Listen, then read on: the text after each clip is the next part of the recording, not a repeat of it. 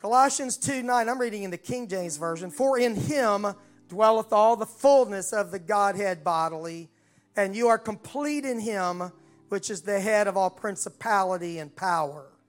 Ephesians 3:13.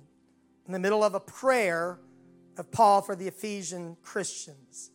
And to know the love of Christ which passeth knowledge, that you might be filled with all the fullness of God. I feel like I've got the small end of something bigger than I can talk about tonight or even necessarily comprehend.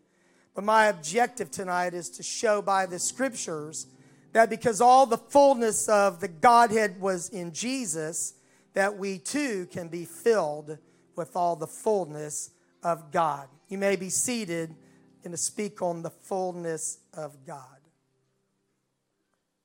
Colossians 2 9 all the fullness of the Godhead dwelt in him, that is Jesus bodily, reveals the nature of Jesus Christ.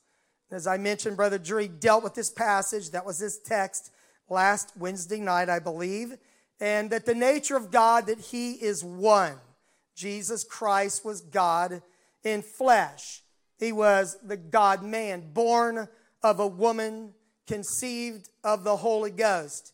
Second Corinthians 4 and 6, Paul wrote, For God who commanded the light to shine out of the darkness has shined in our hearts to give the light of the knowledge of the glory of God in the face of Jesus Christ. As Jesus said to Philip, When you've seen me, you have seen the Father, Jesus said.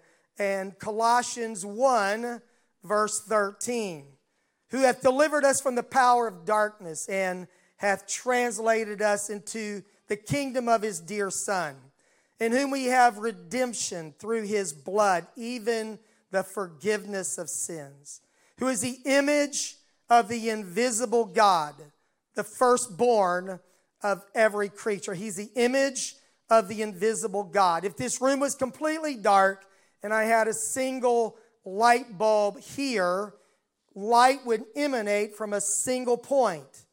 And so Jesus was the image, he was the point of light of the invisible God, the firstborn of every creature.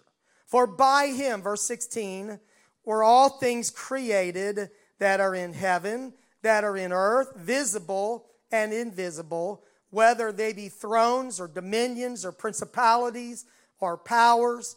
All things were created by him and for him and he is before all things, and by him all things consist. And he is the head of the body, the church, who is the beginning, the firstborn from the dead, that in all things he might have the preeminence. For it pleased the Father that in him should all fullness dwell. We say that Jesus is the Son of God, and that is accurate. There is one God, and there is one mediator between God and men, the man, Christ Jesus. But the Bible does not use the term the eternal Son, nor does it use the phrase God the Son. That is not a biblical phrase. He is the begotten of God.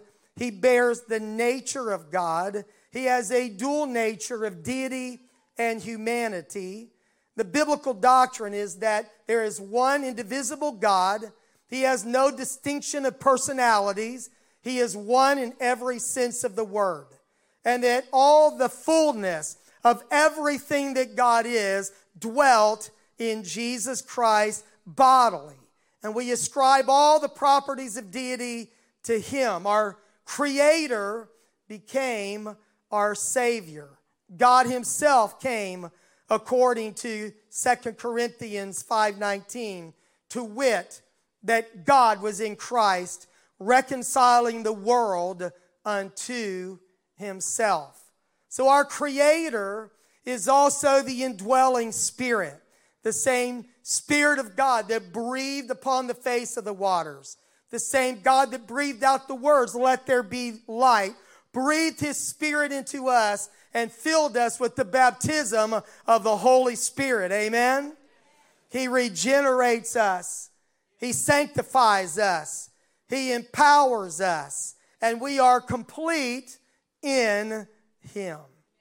In our text and throughout the Bible, there's the theme of the fullness of God, that He owns everything, controls everything, is the sovereign of the universe. Amen.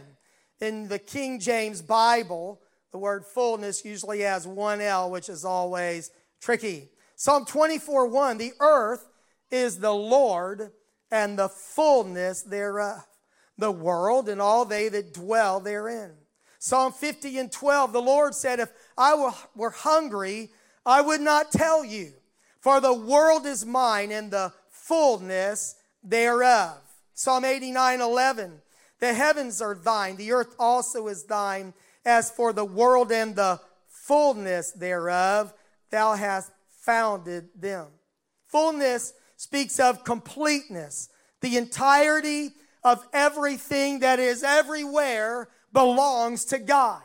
It was created for Him, by Him, amen, and it is upheld by the word of His power. The earth is the Lord's. He's the creator, and the governor and the sustainer of the world. And men might have their kingdoms, but God ultimately owns it all. And he also has the fullness thereof, the, the creatures, the Bible said, and the human beings that dwell therein. He's the creator of it all and the owner of it all. If I were teaching a stewardship series, I would say that God is the owner and we are the managers of the good things that He has done for us. There is this idea in the Bible that is, is really vast that the fullness of God in this universal global sense, that everything that is belongs to God. And the fact that God is sovereign, He ultimately owns it all. But because of Satan, his rebellion in heaven, because of sin, in the Garden of Eden. Satan is the prince and the power of the air. There are fallen men and women who do not submit themselves to the sovereignty of Almighty God, but they live their lives in rebellion to Him.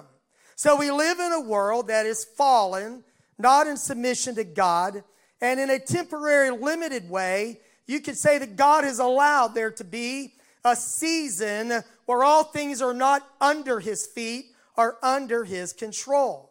It is a progressive thing that I want to show you tonight to make to get to kind of the, the personal side of this for those of us who are believers. In Isaiah, uh, the prophet saw ahead, For unto us a child is born, unto us a son is given, the government shall be upon his shoulder, and his name shall be called Wonderful, Counselor, the Mighty God, the Everlasting Father, the Prince of Peace.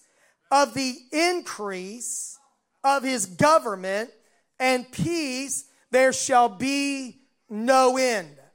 So we see that when Jesus comes, he establishes his government on the earth. Now, I understand ultimately, as I've already said, and the Bible makes clear, that God is sovereign over all. But he also has allowed in time for there to be insurrection, there to be rebellion, there to be another agenda and human kingdoms.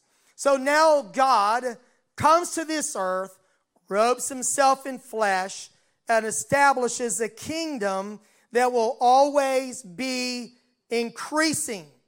The way to probably see this is what Nebuchadnezzar, that Babylonian king, saw. You remember his image, but then he watched these kingdoms representing world empires. Daniel chapter 2. We're not displaying these verses just for the sake of time.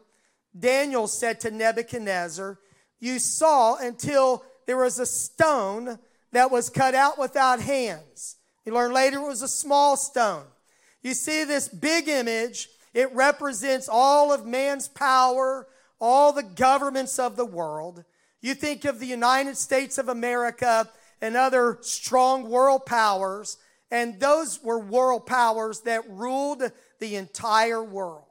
And here is this little stone, the kingdom of God, and it smites this image in its feet. It destroys the image, and then this little stone grows until it fills the entire earth. And the Bible says, Daniel interprets this in Daniel 2:44. In the days of these kings, God, the God of heaven, is going to set up a kingdom. During these the, the reign of these Gentile kingdoms, in the middle of that, God is going to set up a kingdom. When you think about it in the first coming of Jesus, it looks like an insignificant little stone. But this little stone that Jesus also described his kingdom as a, a grain of mustard seed, right, that is planted in the ground, or three measures of yeast that's put in dough, insignificant, small, but it has a way of changing everything forever. So the Lord came to this earth. We would say he came in the back door. It looks like it was insignificant. What in the world did he do? He died an evident failure. All he had was 12 men, and they seemed weak and some scattered disciples. But today, that kingdom continues to grow like Daniel's image saw as Isaiah prophesied in Isaiah 9, and it is continuing to grow the government of God, the kingdom of God in the earth. Amen. Now, ultimately, in the Bible, Philippians tells us about this in chapter 2 that God exalts him and gives him a name, gives Jesus Christ a name that is above every other name that at the name of Jesus, not yet, but ultimately, every knee will bow of things in heaven, of things in earth, of things under the earth, and that every tongue will confess that Jesus Christ is Lord to the glory of God the Father. Amen. There's coming a day when this kingdom will rule every other kingdom and the kingdoms of this world are become the kingdoms of our Lord and of his Christ, and he shall reign forever and ever. Ultimately, yes, but not yet. 1 Corinthians 15 24 on the screen.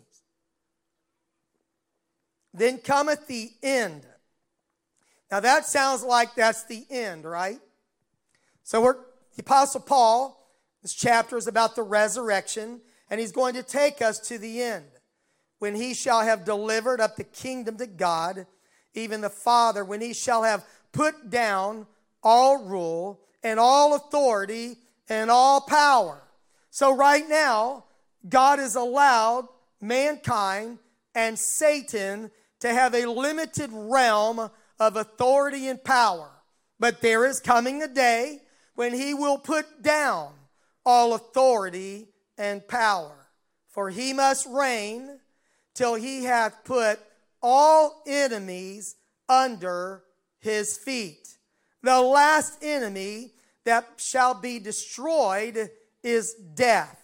For he hath put all things under his feet. But when he saith all things are put under him, it is manifest that he is accepted, Almighty God, which did put all things under him. In other words, under the sonship, this, this coming to earth, Jesus Christ, uh, Almighty God is not under his feet. Verse 28.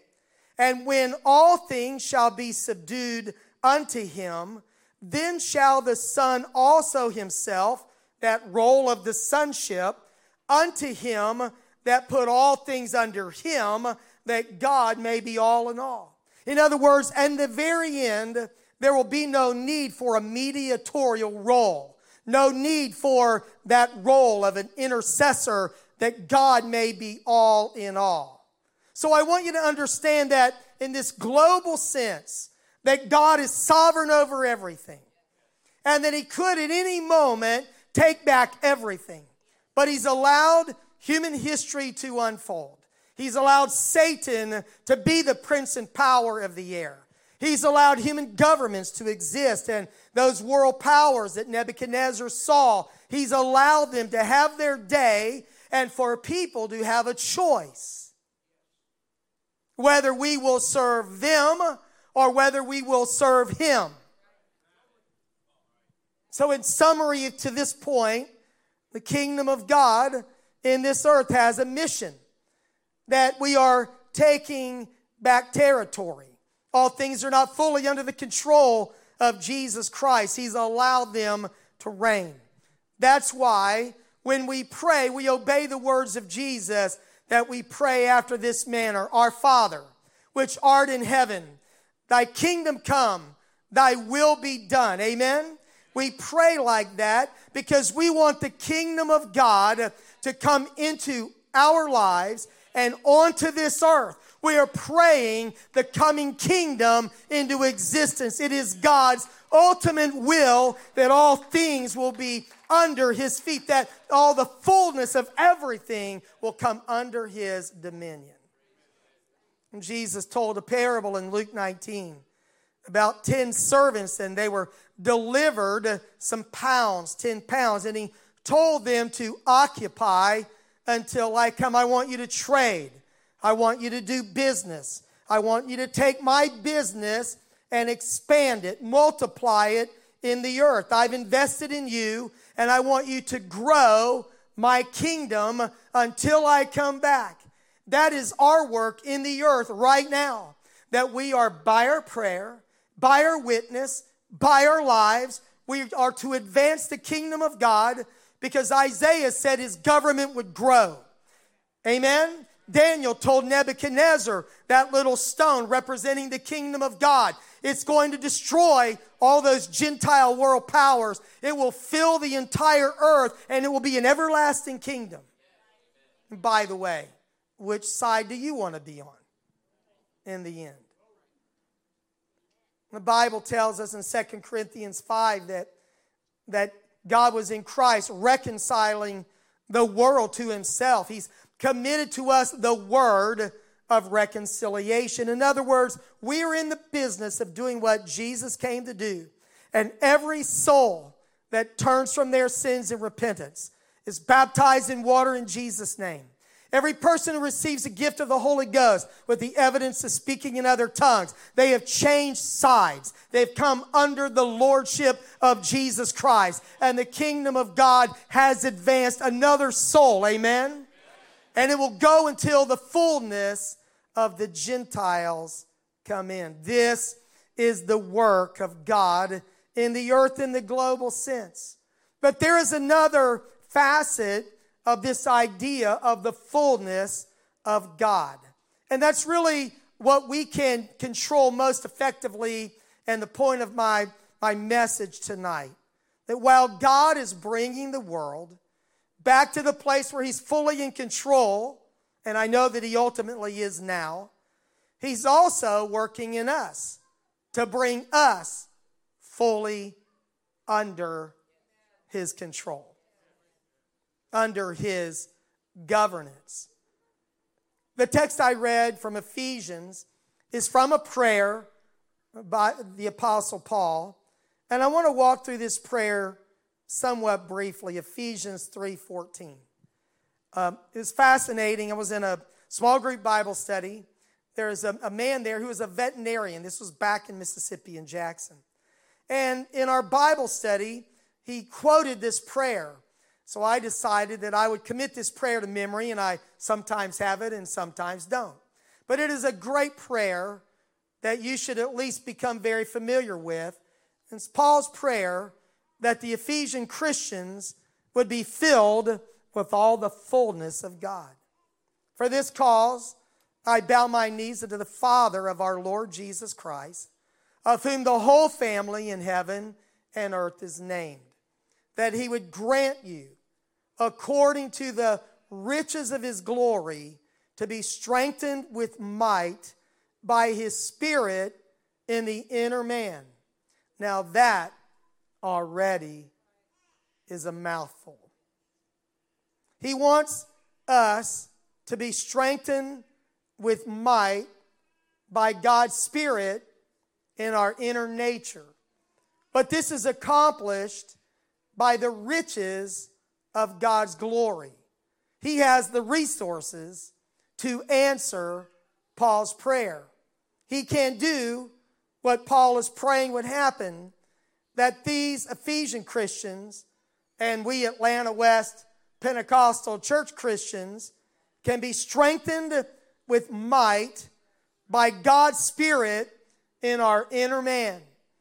You know, the children of Ephraim, armed and carrying bows, turned back in the day of battle. They had arms on the outside, but they didn't have courage on the inside. And they're people who may have a doctrinal affiliation, but they're not strengthened with might by God's Spirit in their inner man. And when trials come, when pressures come, they collapse, they implode because they do not have the strength of God on the inside of them. So Paul prays for them and he tells them, I am praying that God would strengthen your spirit. And God has the power to do it, He has the resources to do it, He has the riches of glory. And because He is infinite and eternal and His glory is inexhaustible, He can answer this prayer. Verse 17 that Christ may dwell in your hearts by faith, that ye being rooted and grounded in love. Here's how this is going to happen that Christ dwells in your heart by faith, right? By grace you are saved through faith, and that not of yourselves, it is the gift of God. So he, he dwells in our heart by faith. We're rooted and grounded in love, that we may be able to comprehend with all saints what is the breadth and length and depth and height. I was tempted, but decided to not dive into what those four dimensions could mean dimensions of the temple, dimensions of the universe, the love of God that is beyond comprehension. And here's what Paul is praying I want you to be able to reach out and see God's love and understand God's nature as far as it goes in every direction. That you could comprehend what cannot be comprehended humanly. Amen? And he said, I want you to comprehend this with all saints. This is not like for the special forces of the church, that an elite few super spiritual people can really get a hold of this. This is for the typical person. This is for you that you can comprehend with all saints the full dimensions of God's power and God's love. Amen. Verse 19. And to know the love of Christ, which passeth knowledge, that you might be filled with all the fullness of God. Now, this is the part of this message that is somewhat mind boggling. Because I don't think Paul is trying to say that you'll be God, you'll know what God knows. But neither does he hold a carrot out there, something that you should chase and never reach. That it is possible for this prayer to come true in our lives. That in the same way that all the fullness of the Godhead dwelt in him bodily, that we are complete in Him. And the word complete, and I'll come to this later, means to be filled up to full, to make the difference. What Brother Drury preached and taught, and what I'm teaching tonight, is it wasn't just about who Jesus was and what Jesus did. It is about who we are and what Jesus can do and is doing in us because of who he is and because of his great power that you might be filled with all the fullness of God. This love of God, this fullness of God, is past the wisdom of Jewish scholars, the philosophies of the Greeks that I preached about recently, taught about. The fullness of God is something that we cannot comprehend, that all the fullness of the Godhead dwelt in him bodily. And because God was completely in Christ, then Christ can be complete in us. You wonder, how can this be? But he gives us hope in this prayer, and I want to conclude this prayer, but not quite my message. Verse 20 Now unto him, I'm praying this prayer for you. I want you to be filled with all the fullness of God. And I know this is a really big prayer request. I want you to know the breadth and length and depth and height of Christ. And I want you to be filled with all the fullness of God. And this sounds like a prayer request too big for puny me to get. But then he said, But it is unto him that is able.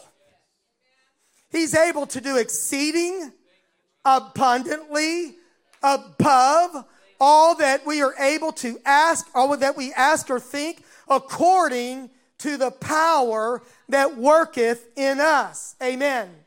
It is the same answer that, that the Lord gave Mary when she said, How shall these things be? And the answer was the Holy Ghost is going to overshadow you. There's a work of the Spirit in us that Paul wanted us to know that we have the potential to be filled with all the fullness of God.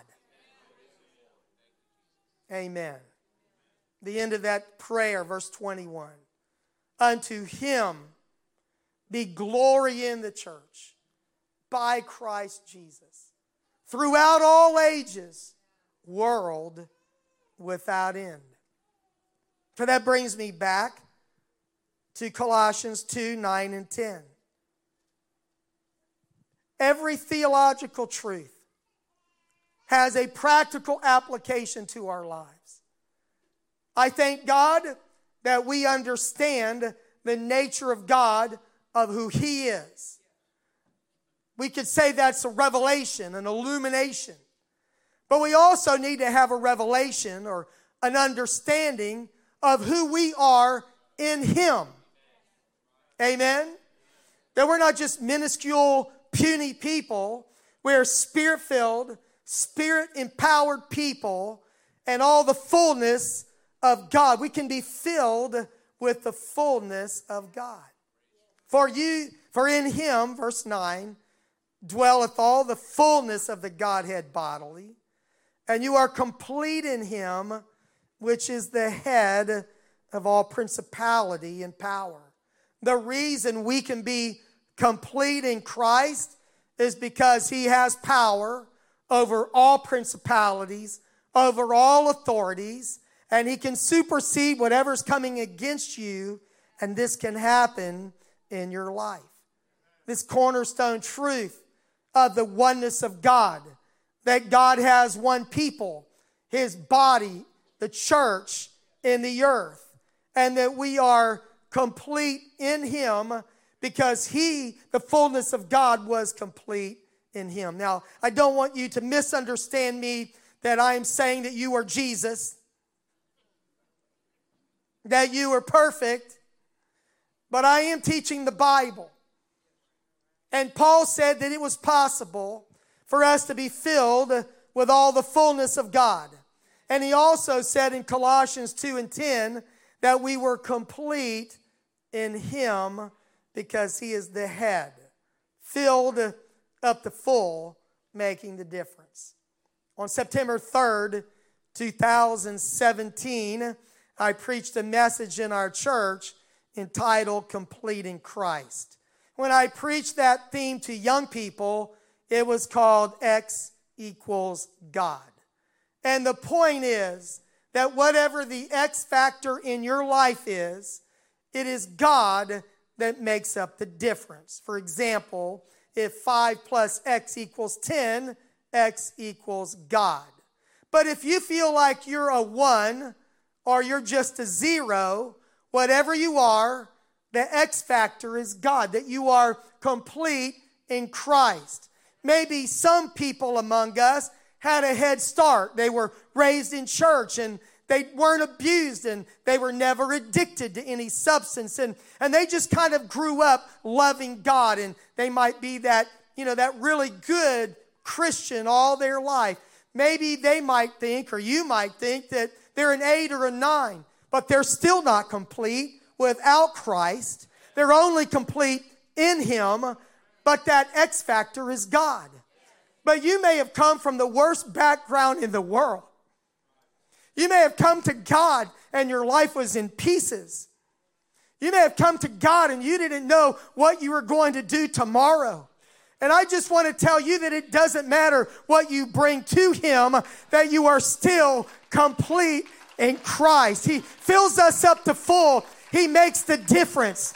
For all the fullness of the Godhead dwelt in him bodily, and because of that, I am complete in him. And Paul would say that we can be filled with all the fullness of God. So I was searching through the scriptures about this idea of fullness. John 1 and 14. And the Word was made flesh and dwelt among us. We beheld his glory, the glory as of the only begotten of the Father, full of grace and truth. That is a scripture of the oneness of God, that God became flesh and dwelt among us. But verse 16, just skip a verse, and of his fullness have all we received, and grace for grace. John, in the prologue of his book, told us that because of who he was, there's something that has become ours, that we have been partakers. We have received of the fullness of God because of him coming in the flesh to us. Amen.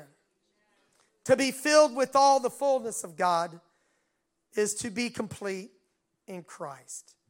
And the work of Jesus Christ in us begins with the forgiveness of our sins to save us from our sins. Call his name Jesus, for he shall save his people from their sins.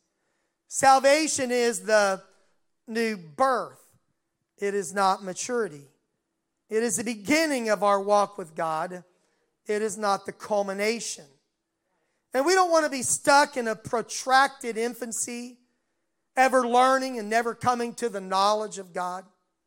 We don't want to hang around the church long enough that we should be teaching others, and instead, we ourselves need to be taught the ABCs, the elementary doctrines of the Bible, as Hebrews 6 plainly tells us. We don't want to be babies in Christ when we should be adults in Christ. We don't want our spiritual growth to be stunted, do we? We don't want to have Christ, but not have Him in His fullness and in spiritual maturity. So think about this. If it is, if it is possible to be filled with all the fullness of God, now I'm not talking about salvation because these passages, Colossians 2 and Ephesians 3, were written to people who were in the body of Christ. Christ was in them, right? They were in Christ. They were new creation. So this is written to, to us, to saints. So if it is possible to be filled with all the fullness of God, then it is possible to be saved and have less than the fullness of God. To really never reach maturity and never reach our potential. The fullness of God is connected to the love of God in Ephesians 3. The fullness of God is the same as saying that we're complete in Christ, Colossians chapter 2. So, what does it mean to be filled with all the fullness of God? I want to just share some ideas and maybe more to think about more than just to tie a bow and say it's done. It is to receive salvation, the forgiveness of sins, and to deal with condemnation. But beyond forgiveness, I believe that to be filled with all the fullness of God is the work of healing in our lives. Jesus in Luke chapter 4 18 spoke about that his purpose was like the year of Jubilee, that he had come to do more than just merely erase your sins. He said, I've come to preach the gospel to the poor. I've come to heal the brokenhearted. And to have the fullness of God is to have your broken heart healed. It is to be delivered from that which holds you captive. He spoke of physical healing, of recovering of sight to the blind, and to set at liberty them that are bruised. I believe that Jesus Christ wants to do more than erase our sins and put them behind his back or under his blood. He wants to come into our lives and heal the hurts of abuse, to heal us physically, spiritually, emotionally, and mentally. He wants us to be complete in Him, not spiritual cripples all our Christian life. To be filled with the fullness of God is to have our hangups healed, to have our brokenness mended, to have our bitterness dissolved in forgiveness, to have the bruises of abuse healed. It is the full work of God in our lives that there is nothing in us that He does not have access to and that He has not healed and changed and made like Him.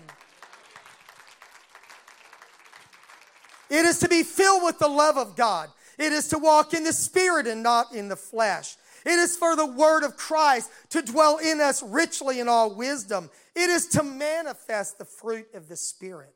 It is to operate in the gifts of the Spirit. It is to be like Jesus, who said that the prince of this world is coming and he doesn't have anything in me. There's not a square inch of Jesus's life that Satan could have laid claim on because every part of him was surrendered. Amen? That is to have the fullness of God. Amen. Ultimately, to be filled with all the fullness of God would mean in us what it means in the world. In other words, that He is King of kings and He is Lord of lords. And that every kingdom is subdued under His feet. That's the global sense. I can't control all of that, but I do have some control over my kingdom, over my will, over my eternal destiny. And I can't deal with my challenges, and I can't bring them to Colossians 2 and Ephesians 3. I can bring them to the foot of the cross. Doesn't mean that I'm instantly complete the same sense that the kingdom of God is progressive and marching forward. I believe that the work of God in my life and in your life, sometimes painfully slow and incremental, but it is always at work.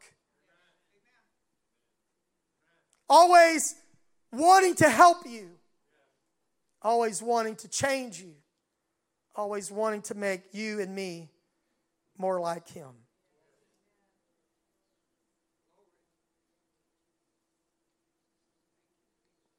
That you might be filled with all the fullness of God. Would you please stand?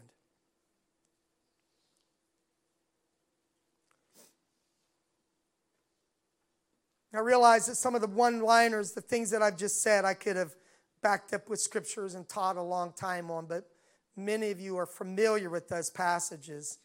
Most of us are educated far beyond the level of our experience. And we all generally know a lot more than we obey.